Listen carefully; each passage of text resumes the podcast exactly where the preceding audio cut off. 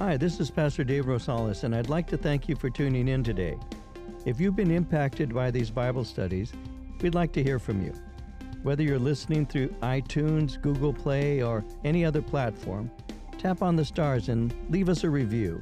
Support for this podcast comes from your generous gifts and donations. If you'd like to support this ministry, would you consider partnering with us? Visit our website at calvaryccv.org and click on Give. You can leave us a one time gift or set up a recurring general donation. Thank you for your support. And now let's begin today's message.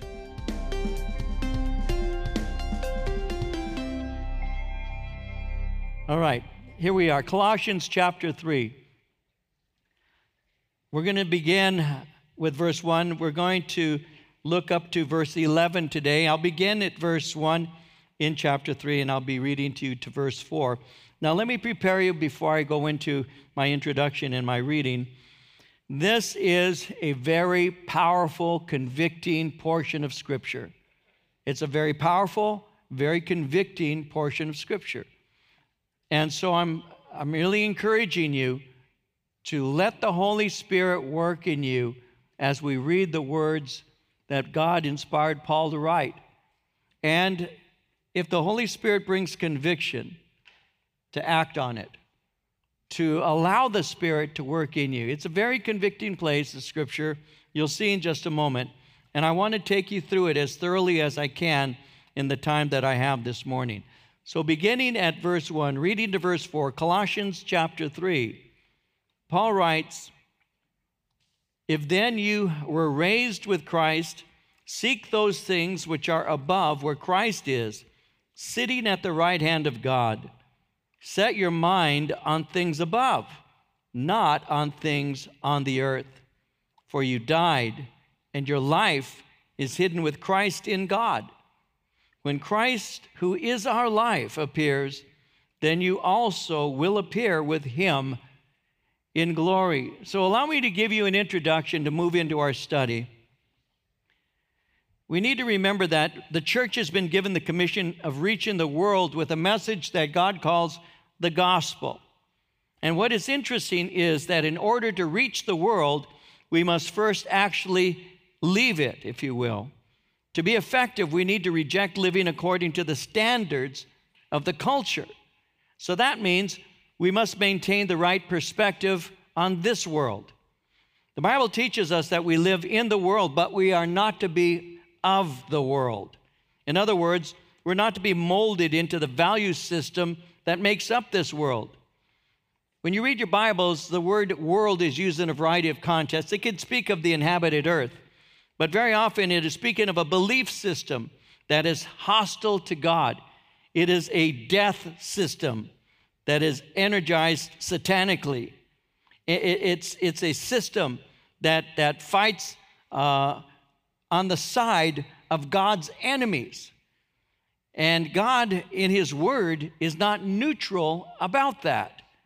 In the book of James, in chapter 4, verse 4, the writer said, You adulterous people, don't you know that friendship with the world is hatred towards God?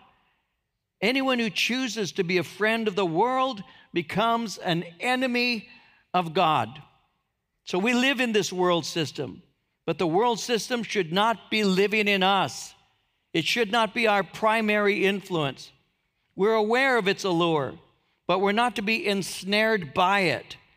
In Romans 12, 1 and 2, Paul said it like this He said, And so, dear brothers and sisters, I plead with you to give your bodies to God. Let them be a living and holy sacrifice, the kind He will accept. When you think of what He has done for you, is this too much to ask? Don't copy the behavior and customs of this world, but let God transform you into a new person by changing the way you think. Then you will know what God wants you to do, and you will know how good and pleasing and perfect His will really is. You see, if this world system is our primary influence, we become divided in our affection. So we need to make sure that our focus is on the Lord and our focus remains on His kingdom. Peter tells us in 1 Peter 2 11 and 12, Beloved, I beg you, as sojourners and pilgrims, Abstain from fleshly lusts which war against the soul. having your conduct honorable among the Gentiles, that when they speak against you as evildoers, they may by your good works, which they observe, glorify God in the day of visitation. So, to be effective believers, we choose whom we'll serve and we pursue Him every day. And the result will be growth in our love for the Lord, and it develops what is called a good testimony. John said in 1 John 2:15, "Don't love the world or the things of the world. If anyone loves the world, the love of the Father's not in him." Now there are those who have said, "Well, that guy, he's a Christian, but he's so heavenly minded, he's of no earthly good." Well, the opposite is really the truth most of the time. He's so earthly minded, he's no heavenly good. There are people whose mind is always on the earth and not on things above. And Paul is writing concerning that right now. You see, until we see that we're in the world but not of it, we will remain ineffective in reaching it. When walking worthy of the gospel is important, this world will begin to lose its grip on us. And that includes the pleasures that it offers. Not only the pleasures, but also the fears. You see, believe it or not, one of the traps the enemy uses to lure us is actually fear. This is one of the trap traps that stirs up Americans uh, uh, who are constantly saying, We just want those good old days. Well, when you look at human history, there's never been such a time as really the good old days. There's always been sin and a need for Christ, always been. But sometimes you can fantasize and imagine and think, well, it was better then. In some ways, perhaps it was. But when you begin to get caught up and ensnared by nostalgia and sentiment, you're going to stop being effective in the world that you're placed in right now.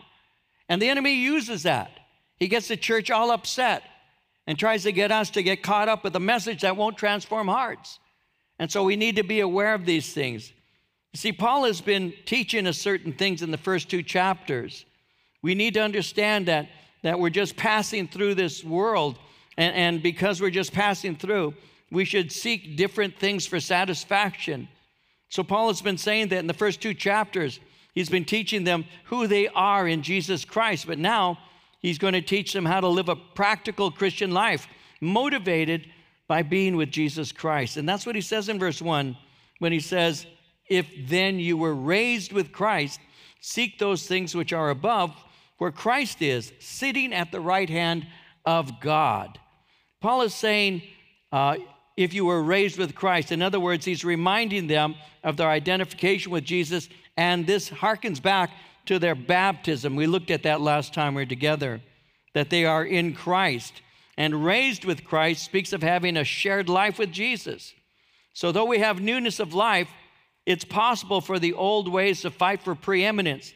And that's something that we as believers need to be aware of. So he says, if you're raised with Christ, seek him and those things that characterize heaven. Now, when we get to verses 12 through 14, next time we're together, Paul will give examples of the things that we're to seek after. But we need to remember that our salvation is what produces a life evidenced by love and faith, a love and faith for God and others. It's something that you pursue, it's not something that is automatically produced. In Philippians 2, verse 12, Paul said it like this He said, As you have always obeyed, not as in my presence only, but now much more in my absence, he said, Work out your own salvation with fear and trembling. So, as a way of life, we're, we're, to be seeking those things which are above, where Christ is. Seeking these things. That should be the driving purpose of our life. It's like what Paul said in Philippians 3 13 and 14. He said, Brethren, I don't count myself to have apprehended, but one thing I do, forgetting those things which are behind, reaching forward to those things which are ahead. I press toward the goal for the prize of the upward call of God in Christ Jesus. I haven't gotten hold of it yet, but I'm moving the direction. I am going to receive. I'm going to have that. And so, what are we to do? Well, he says to us, if you were raised with Christ, seek those things which are above, where Christ is, sitting at the right hand of God. So, notice he says Christ is sitting at the right hand. Jesus is at the Father's right hand. He's the one who blesses those who seek him. When he uses the term the right hand, the right hand is a picture of honor, it's authority, it's power. It's, that's where Christ is. In Hebrews 1 3, it says, When he purged our sins, he sat down at the right hand of the majesty on high. And so we're to be pursuing the Lord Jesus Christ. And if you're pursuing him, verse 2, We're to set our mind on things above and not on things on earth. If we're to keep seeking things above, we need to set our affections on things above. These things are clouded out of sight when we put our eyes on that which is temporary. G- Jewish legalism, Greek philosophy, and mysticism uh, was uh, teaching them to focus their attention on things on earth. And the law would keep their eyes on earthly things. They need to keep their eyes on Jesus. Our, our thoughts are to be occupied about heaven, which is our ultimate destination. It's, it's to be centered on Jesus and, and our desire to be with Him. And if we seek and set our minds on things above, we will resist the world's enticements. The things of earth, with all its concerns, will not rule our thoughts and our feelings. These things will be overcome because we have a greater love in our lives, and that love is Jesus Christ. He says in verse 3 You died, and your life is hidden with Christ in God. Your life is hidden with Christ in God. Your spiritual life is safely secure in Jesus Christ. Your spiritual life is treasured in Him. In, in John 10 28 and 29, Jesus said, I give eternal life to them. They will never perish. No one will snatch them out of my hand. My Father, who has given them to me, is greater than all. No one is able to snatch them out of my Father's hand. Your spiritual life is secure in Christ, but unbelievers cannot grasp this kind of life because that kind of life is a mystery. It's hidden from them. It's like what Paul said in 1 Corinthians 2:14, the natural man receives not the things of the spirit of God. They are foolishness to him, neither can he know them for they are spiritually discerned. An unregenerate man looks at your belief system as moronic, imbecilic, makes no sense. Why? Because these are things that the Spirit reveals to us. And the natural man, the unborn, unreborn person, the guy who's not saved, the woman who's not saved, they can't grasp it. They don't have an idea. So, in one hand, he's saying, My life is hid with Christ in God. It is safely secure in Him. On the other hand, in the way that it's hidden, some don't see it. It's a mystery to them. They can't grasp that kind of life. And then he goes on to say this when Christ, who is our life, appears, then you also will appear with him in glory. I'm going to talk about that for a moment. Christ, who is our life. It's not what he gives us, it, it is who he is. Christianity is not simply a system of philosophy, of ethics, moral codes, rules, and regulations, so we have all of that, of course. Christianity, though, is not simply something in terms of obtaining knowledge or initiated, being initiated into some secret society of some sort. Christianity is a relationship. It's a knowledge of God. It's a love for God first and foremost. It is something that matters. And Christ is our life. It's not simply that we go to church and it's not simply that we identify ourselves as Christians. It is deeper than that. It's speaking of fellowship. It's speaking of life that we have in Christ, Christ who is our life. And he, he blesses us. Thank, thank the Lord. Praise God that He does. I thank God for His blessings. I am grateful for them, humbled by them. But it isn't the blessings that I'm seeking, it's fellowship, it's relationship with God. You know, and, and I think that, that some of us have missed the point of that. Uh, some of us are, are, are constantly wondering, what our Christian life's all about because it seems like we go through so many difficult things, so many storms, so many heartaches, so many problems, and, and, and, and it distracts us, it takes us away. Our eyes are not on Him. He isn't our life so much as we start looking at Him as the one who's supposed to be blessing our life. And why are these things happening? How come I I don't sense a closeness to you anymore. And perhaps it's because I've been too busy looking at the troubles and problems that I have, and I've forgotten who's in control of those things. I go through storms, there's no doubt about that, but I, I don't worship the storm. I worship the God of the storm, the God who is with me in the storm. And that's what we need to understand. And a lot of Christians don't understand that. I'm telling you, it's true. It, there's a point when you're first saved that, that you're just amazed at all the good things He does in your life, the blessings that begin to pour out. At least that happened in my case. But it's not the blessings that matter in the end, it's the fellowship, It's a relationship. It's the satisfaction of being with Him, of being able to share your heart with Him, speak to Him, to know He listens, to, to take your burdens and cast them at His feet, and, and to know that He cares. And, and, and yes, we go through hard times. Yes, we, we go through storms. And yes, we have difficulty. But all of those things should serve to draw me closer to Him and not to draw me away from Him. And when you have a relationship with the Lord, uh, there's, a, there's a fellowship with God. This is eternal life that they may know thee, the only true God, and Jesus Christ, whom thou hast sent, is what Jesus said to us. And that's what it is. You see, like Paul said in Philippians 1:21, to live is Christ, and to die is gain. And, and so God wants us to see him as our life. So you get married and you're a man, you get married, you got that honeymoon love. Know, every time you look at her, You're busy, busy enjoying the wife of your youth. And a lot of it is physical, as many of you know, and maybe it continues on for many years. There's nothing wrong with that. But at a certain point, when your relationship has matured and there are other aspects that have actually grown to be important, other things, the conversations, the quiet times, the, the enjoyment of just sitting quietly in a room with one another. Those things begin to really shape the relationship. Some of you who've been married for a while know what I'm saying. When you're young, you've got that honeymoon love. But after a while, that simply becomes part of what your relationship is. It includes those things, and it's good and pure in the Lord. It's a great thing. But that isn't the whole relationship. You get, you have a few kids, you both begin to gain a little weight. You begin to find that you like a lot of things too, like eating and getting coffee and, and eating. And so what happens is that became part of it. Have you discovered some of you who've been married for a while or are veterans of that kind of war who've been married for a while? Have you discovered that there are times when, when it's just a joy just to sit there quietly with that person you love so much and just enjoy them? Just to enjoy them? I, I, I, I do. I mean, I, I, you know, I'm not going to bore you with stories, but I'll tell you this. You know, even just yesterday, you know, my, my girl, Marie, she laughs over I, any, she just giggles. She's a giggler.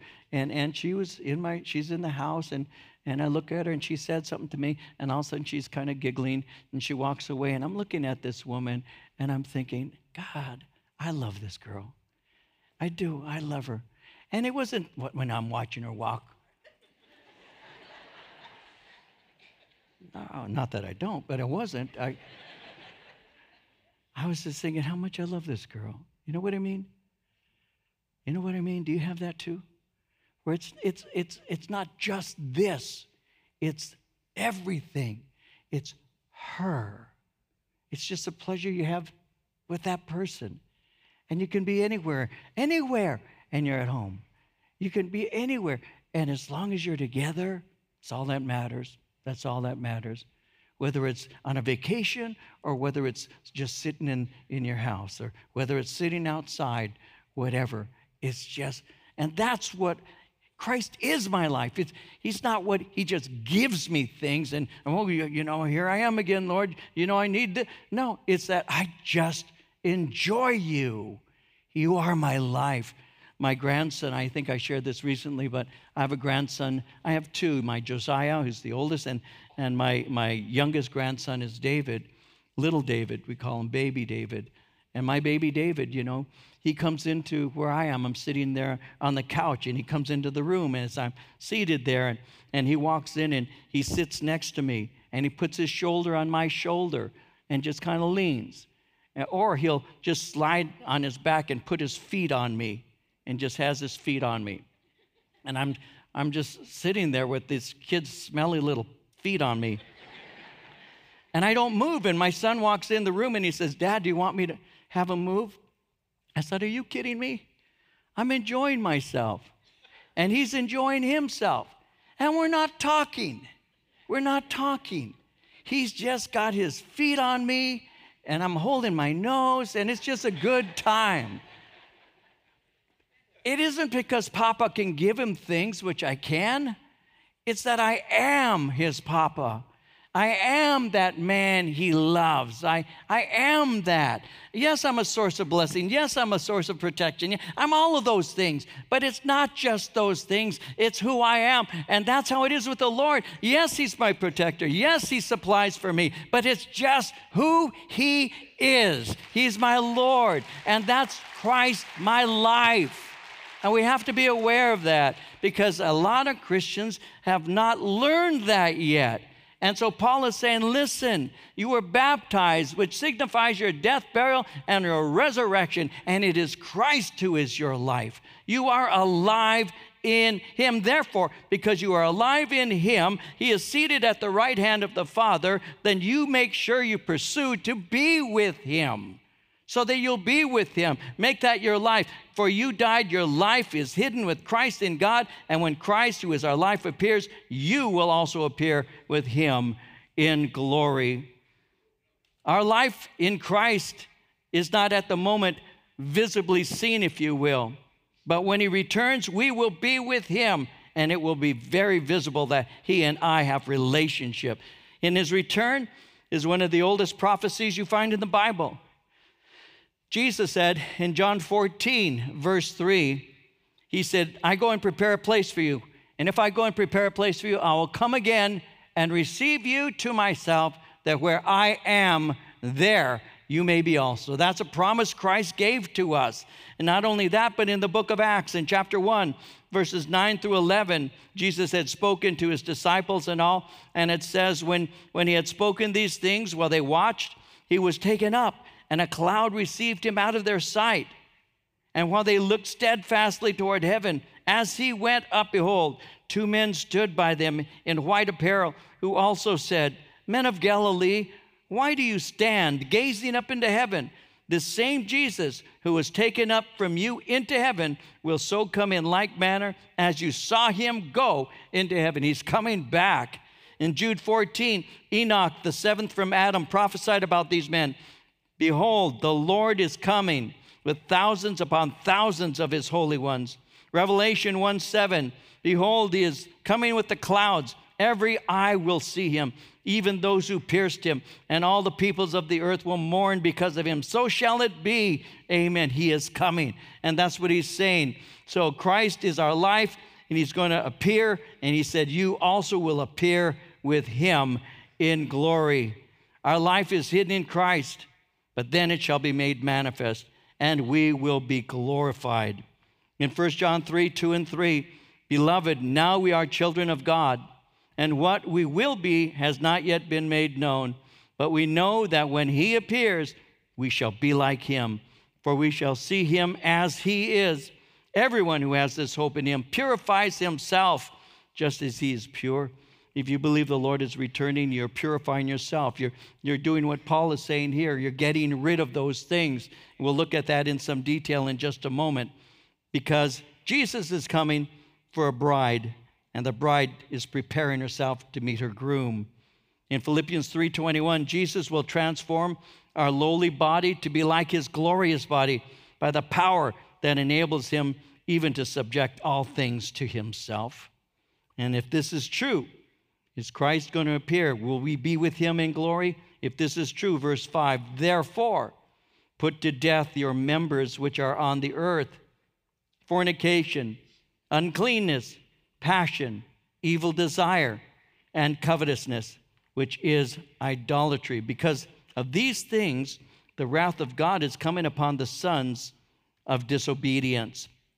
Therefore, he says, put to death your members because we are dead in Christ and returning with Him, living in sin is unthinkable. Put to death anything that motivates us to use our bodies for sin. Listen, a person controlled by the Holy Spirit lives a holy, not an unholy life. And when you're living a spirit filled life, you will not habitually excuse or practice sin. The Spirit leads you to live a life that glorifies God in holiness. We are to put to death the things that we've been devoted to our entire lives. And that's a conscious choice on our parts because we decide what we will do. In Romans 6:13, Paul said it like this: "Do not offer the parts of your body to sin as instruments of wickedness, but rather offer yourselves to God as those who have been brought from death to life. Offer the parts of your body to him as instruments of righteousness." So you don't yield yourself over to sin. You mortify the deeds of the flesh. You put it to death. Paul goes on to name some of the sins we once practiced. Since we are dead in Christ, these old habits and instincts are broken in him. And he names them to command the Colossians to regard them, recognize them as dead. Now look at as we look at this, notice how he begins with sexual sin. A very common sin, a major commercial industry today. Casual sex is constantly portrayed as harmless, entertaining, and healthy. Think about it for just a moment. How many shows, how many movies, how many songs that Americans memorize? I think a lot of Americans have memorized more uh, current music than they have scripture. They're able to sing a lot of the songs, and a lot of the songs that are out today, not all, but a lot of them, they're really not, uh, they're not intended to glorify God, but they certainly, they certainly don't. And we know the songs better than we know the scriptures. And actually, people get upset when you tell people, be careful about what you're listening to because they think, oh, you're dominating, you're lording, I'm free in grace. But the bottom line is, is your life is being warped at the same time. Because you're not fleeing these things, because you're not mortifying the deeds of the flesh, it's because you're, you're entertaining these things and, and they, they are affecting you. You see, when God's Spirit is leading you, He leads you to have a life that glorifies God in holiness. And, and Paul begins to speak about this. And they'll say things to you. They'll say, well, you know, there's nothing wrong with having a relationship with a woman or a guy and all of that. There's nothing wrong with that. So casual sex is portrayed as harmless. It's, it's portrayed as being entertaining. It's, the, it's what you see in a lot of the movies today, just casual sex. And many are even arguing that it's healthy. But it's not. You still have the unplanned pregnancies. You still have the venereal diseases and HIV AIDS. You still have the broken homes, broken lives, and abortions still result from these casual sexual relationships with people. So Paul begins to give a list of various sins for believers to reject, even if the culture permits them. He speaks of fornication. Notice that with me. Fornication. The word fornication is the Greek word porneia, the word porneia in the original speaks not only of uh, sex with a person you are not married to, but it speaks also of adultery. It, it refers to homosexuality. It's been used to refer to lesbianism. Uh, it, it is even a word that could be used to describe bestiality. You see, like I was mentioning a little earlier before I began to teach, uh, there are those who think that premarital sex or living together is okay especially if you're in love or getting married. But God calls that fornication, and He says that we're to put away that, we're not to be participating in that. But Paul continues and he speaks of other things. He speaks of uncleanness. The word uncleanness speaks of perversion, it speaks of impurity. It speaks of a lust filled mind, that's uncleanness. He speaks of passion, it's a dishonorable passion a depraved passion. It's the physical side of lust. He speaks of evil desire. Evil desire speaks of a wicked mental longing for that which is forbidden. It speaks of incest and child sex. It speaks of porn. You know that there's a movement right now for uh, pedophiles to be recognized as a protected class? Did you know that? That's been going on for a long time. There used to be a something called NAMBLA, North American Man Boy Love Association, where they were arguing in favor of uh, ha- males having sex with little boys. They said it's natural and good, and that the child's screams are only pleasure and it's not pain. That's been going on for a long time. And now you have people trying to drum up support for them as a protected class. Paul speaks of that as being evil desire, it's to be forbidden. He speaks of covetousness. The word covetousness is a greedy desire to have that which belongs to somebody else. And so he begins to speak of this and he says that's idolatry. In verse 6, there are repercussions. Because of these things, the wrath of God is coming, notice, upon the sons of disobedience. So, contrary to the apologists of his day as well as those of our own, God hates these sins. Why? Because they destroy people's lives and they result in judgment. And his wrath is reserved, he says, for those who live disobedient lives.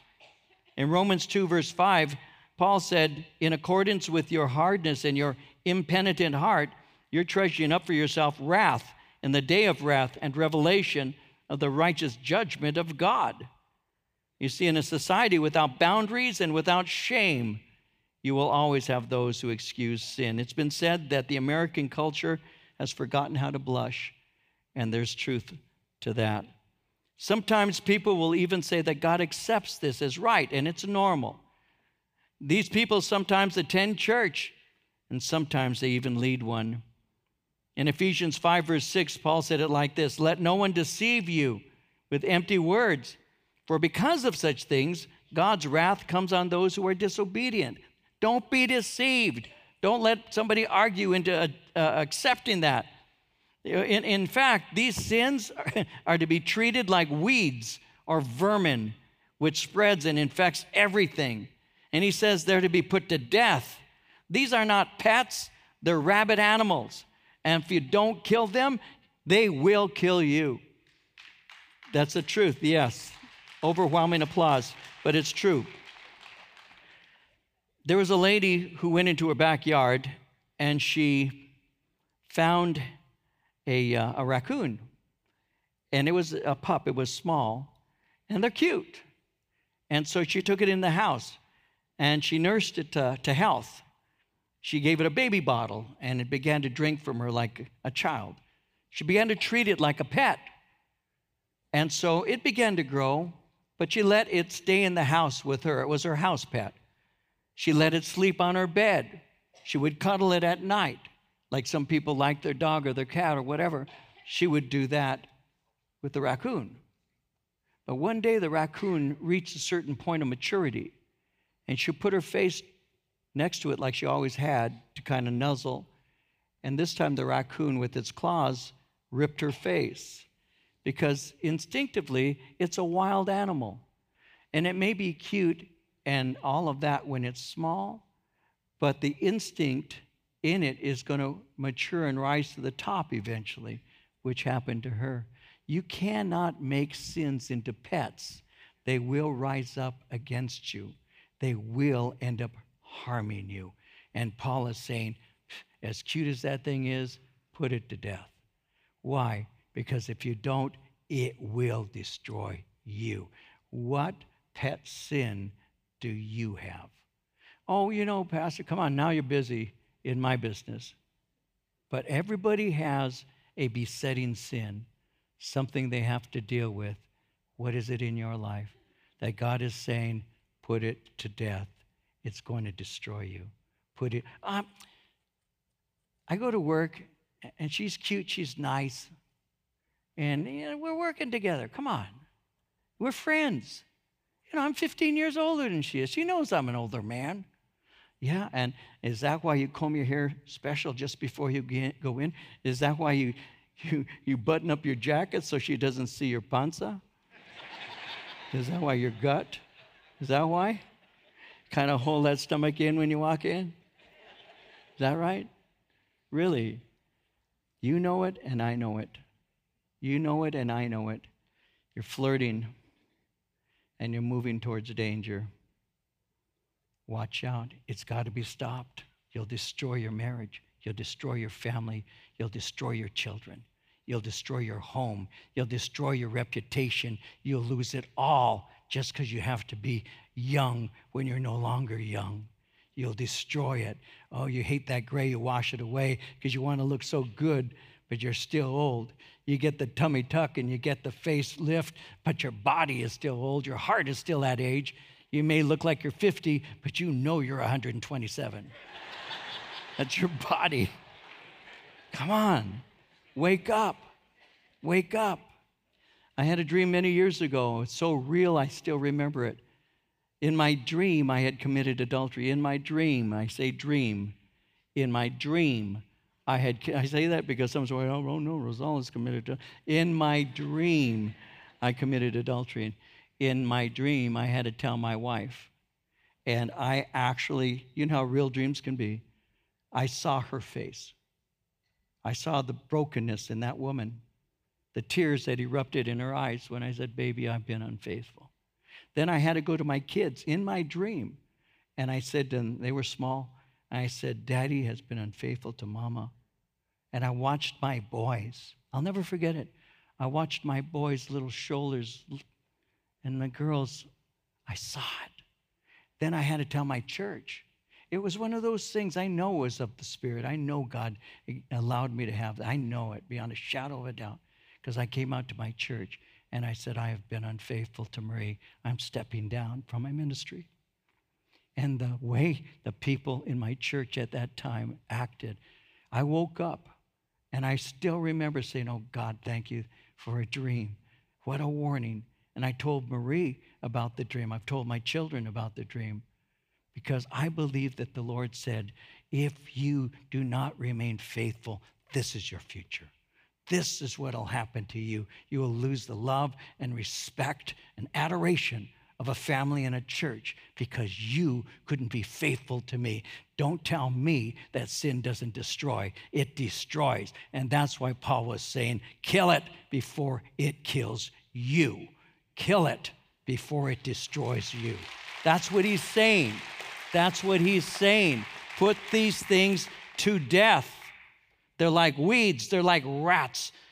It spreads, it infects. If you don't kill them, they will destroy. So, what he says in verse 7, he says, In which you yourselves once walked when you lived in. Notice the word once. Once walked. You don't any longer. That was your lifestyle. But this is not your lifestyle now in 1 Corinthians 6 9 through 11. Do you not know that the unrighteous will not inherit the kingdom of God? Do not be deceived.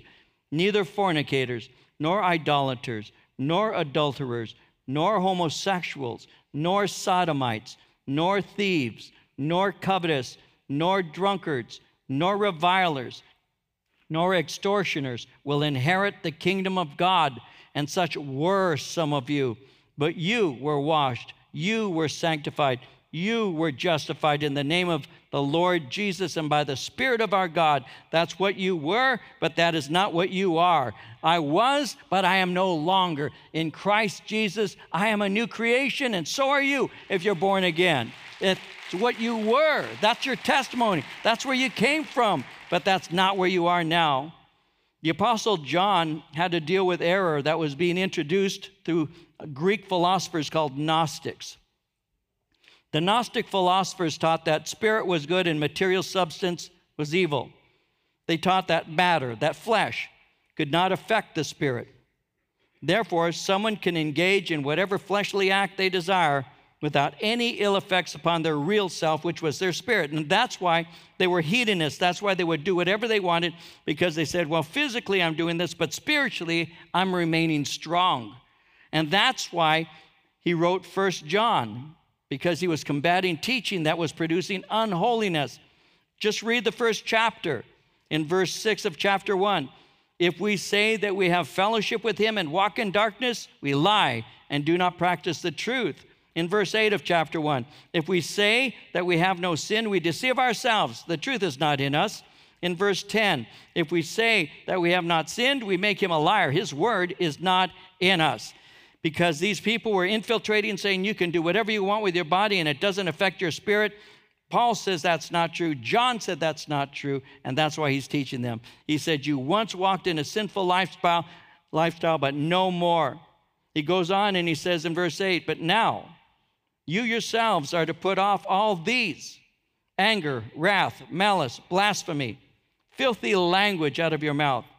Do not lie to one another, since you have put off the old man with his deeds and have put on a new man who is renewed in knowledge, according to the image of him who created him, where there is neither Greek nor Jew, circumcised nor uncircumcised, barbarian, Scythian, slave nor free, but Christ is all and in all. So he says, You once walked like this, but no more. Now, notice how he says this. I want you to see this. In verse 8, he says, You yourselves are to put off. When he says you're to put off, that means to lay aside, take it off, lay it aside. I was in the Philippines, I was in Manila years ago now, and I was walking on a bridge, and I was walking across the bridge, looking across it. And as I looked across, I saw a man, and the man was in a sewage pipe, a drain pipe. And the pipe was about six feet or seven feet or so from the bottom to the top. It was good sized pipe. And I could see that there was um, the rainwater and the residue and various things that were pouring out of that pipe into a, a small river that was headed towards the bay there. And it was filthy, it was polluted. And, and he was there at the edge of the, uh, of the pipe and he had a, a shovel and he was pushing all this sewage out. He was pushing the, the trash and everything.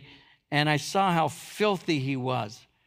And I began to think of what that means put off. A friend of mine who was in uh, the Philippines also, not at that time, but he was there and he was taking a picture. And as he's taking a picture, that's when we didn't use our phones, that we had something called cameras. And he was holding a picture, to take a camera to take a picture. And he said, Just a minute, I have to step back. And he took a step back, and then another step, and there was a the community sewage pond. And he fell right in it. He, left, he kept the camera up, but the rest of him was in human waste. Now, do you think he kept that on? Do you think he left that clothes on, those clothing? No, what did he do? He beeline to a shower. He removed all that the way that guy who was getting off of work would have taken off his dirty clothes. He got rid of them, washed up, put on some clean clothes. That's what Paul's saying. Put these off.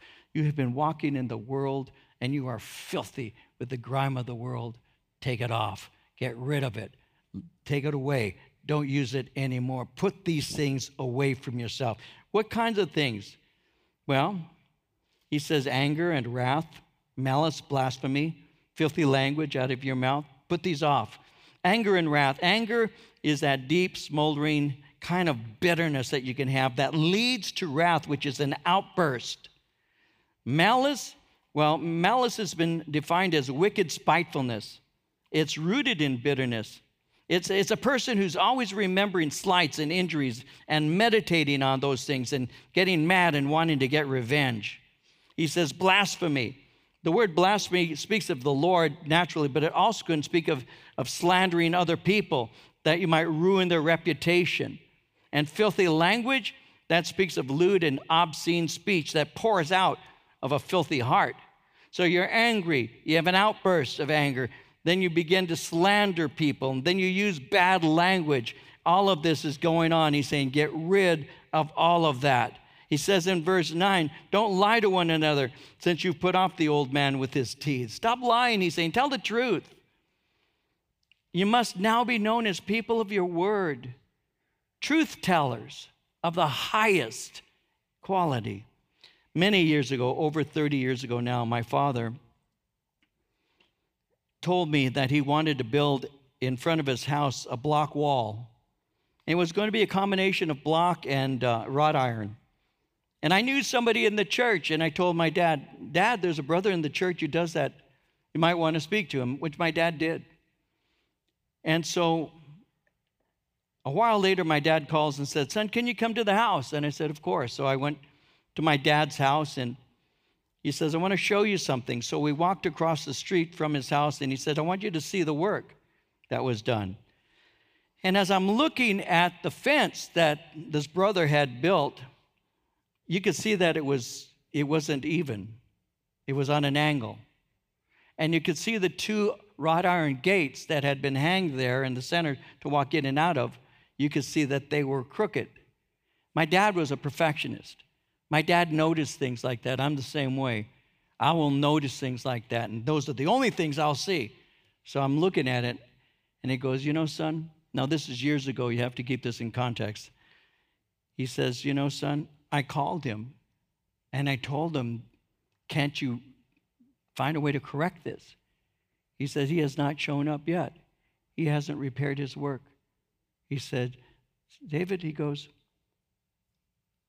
I get better guarantees from Sears than I do from believers. Think about that for a minute. Because Sears was good to their word. My dad bought a lot of stuff from Sears. He did. He said, I have my guarantees, I have my maintenance agreements. If I need something done, they come and do it. But these believers, they're not good to their word. And my heart was broken for my father, of course, my dad, but also for the body of Christ that doesn't seem, not all, and I'm not condemning anybody in here, or maybe I am, I don't know. I'm not, not intentionally. My sister and I are talking recently, last week. She lives in New Mexico. My mom lived in New Mexico for the last 12 years of her life. I have family in New Mexico.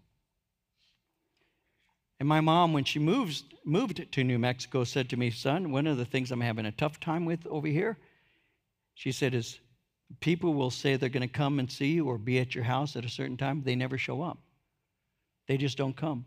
Some of you may be aware of this. Maybe you have relatives in New Mexico. That's true. And so they just don't come. They'll say, Yeah, I'll be there, Bonnie, at three. Now, my mom's a sick woman. It takes a whole lot for her to get up and make the coffee and get the treats ready for the fellowship that she's longing for because she was a, a, sick woman. They wouldn't show up. She said, I'm so tired of this. She says, I'll invite somebody to come, and then they don't even apologize. They don't even say, oh, I, I'm sorry, I got hung up or something. They just don't even think of it. She said, This is the hardest thing for me to get used to here in New Mexico. Now, we're talking 17 years ago. So I'm talking to my sister, Becky, and her church is planning on going with us to Israel. And so I'm talking to her, and I said, You know, I've contacted your pastor, and he doesn't seem to return emails. Is he slow to do that?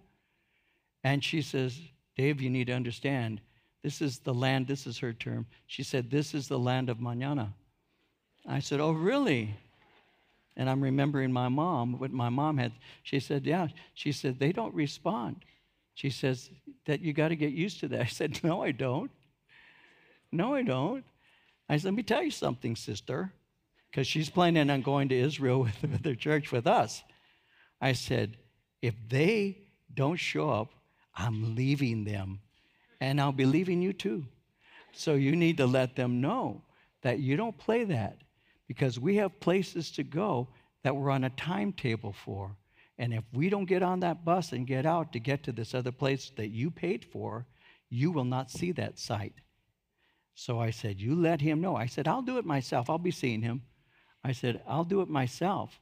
I will let him know you need to be, I say it kindly, by the way, but I will say, you need, or I'll kill you, you need, you need, you need to be on time. You can't play that manana with us. You have to be on time. Now, why am I telling you that? I'm just bugged, I guess. I just get getting it off my chest. No, it's because your word matters. My word matters. Your word matters. There was a time when you didn't sign contracts. Some of us don't remember that. There was a time when your word was your bond. And if you said you would do it, you were held to it because our whole society expected you to keep your word. That's the way it used to be. It's not that way anymore. But that's the way it should be, at least in the body of Christ. And that's why he says, do not lie to one another. I'm not lying, Pastor. I'm just saying I'll be there and not showing up. Oh, that's not a lie. Okay. In Psalm 51, verse 6, 6 not sex, 6. I already dealt with that a few verses back. Psalm 51, verse 6 Behold, you desire truth in the inward part. Be a person of your word. If it's yes, let it be yes. If it's no, let it be no. But don't say yes when you really mean no. It's not that hard. It's really not that hard. Just be honest. I can't do it. I'm sorry. I'd like to, but I can't. And that's what he's saying be men or women of honesty. And then finally, he says, and have put on the new man who is renewed in knowledge according to the image of him who created him where there's neither Greek nor Jew, circumcised nor uncircumcised, barbarian, Scythian, slave nor free, but Christ is all and in all. How is it possible to put to death these behaviors? Well, we need to understand we are dead to sin but alive in Christ. Paul says we have, we have put on the new man who's renewed in knowledge.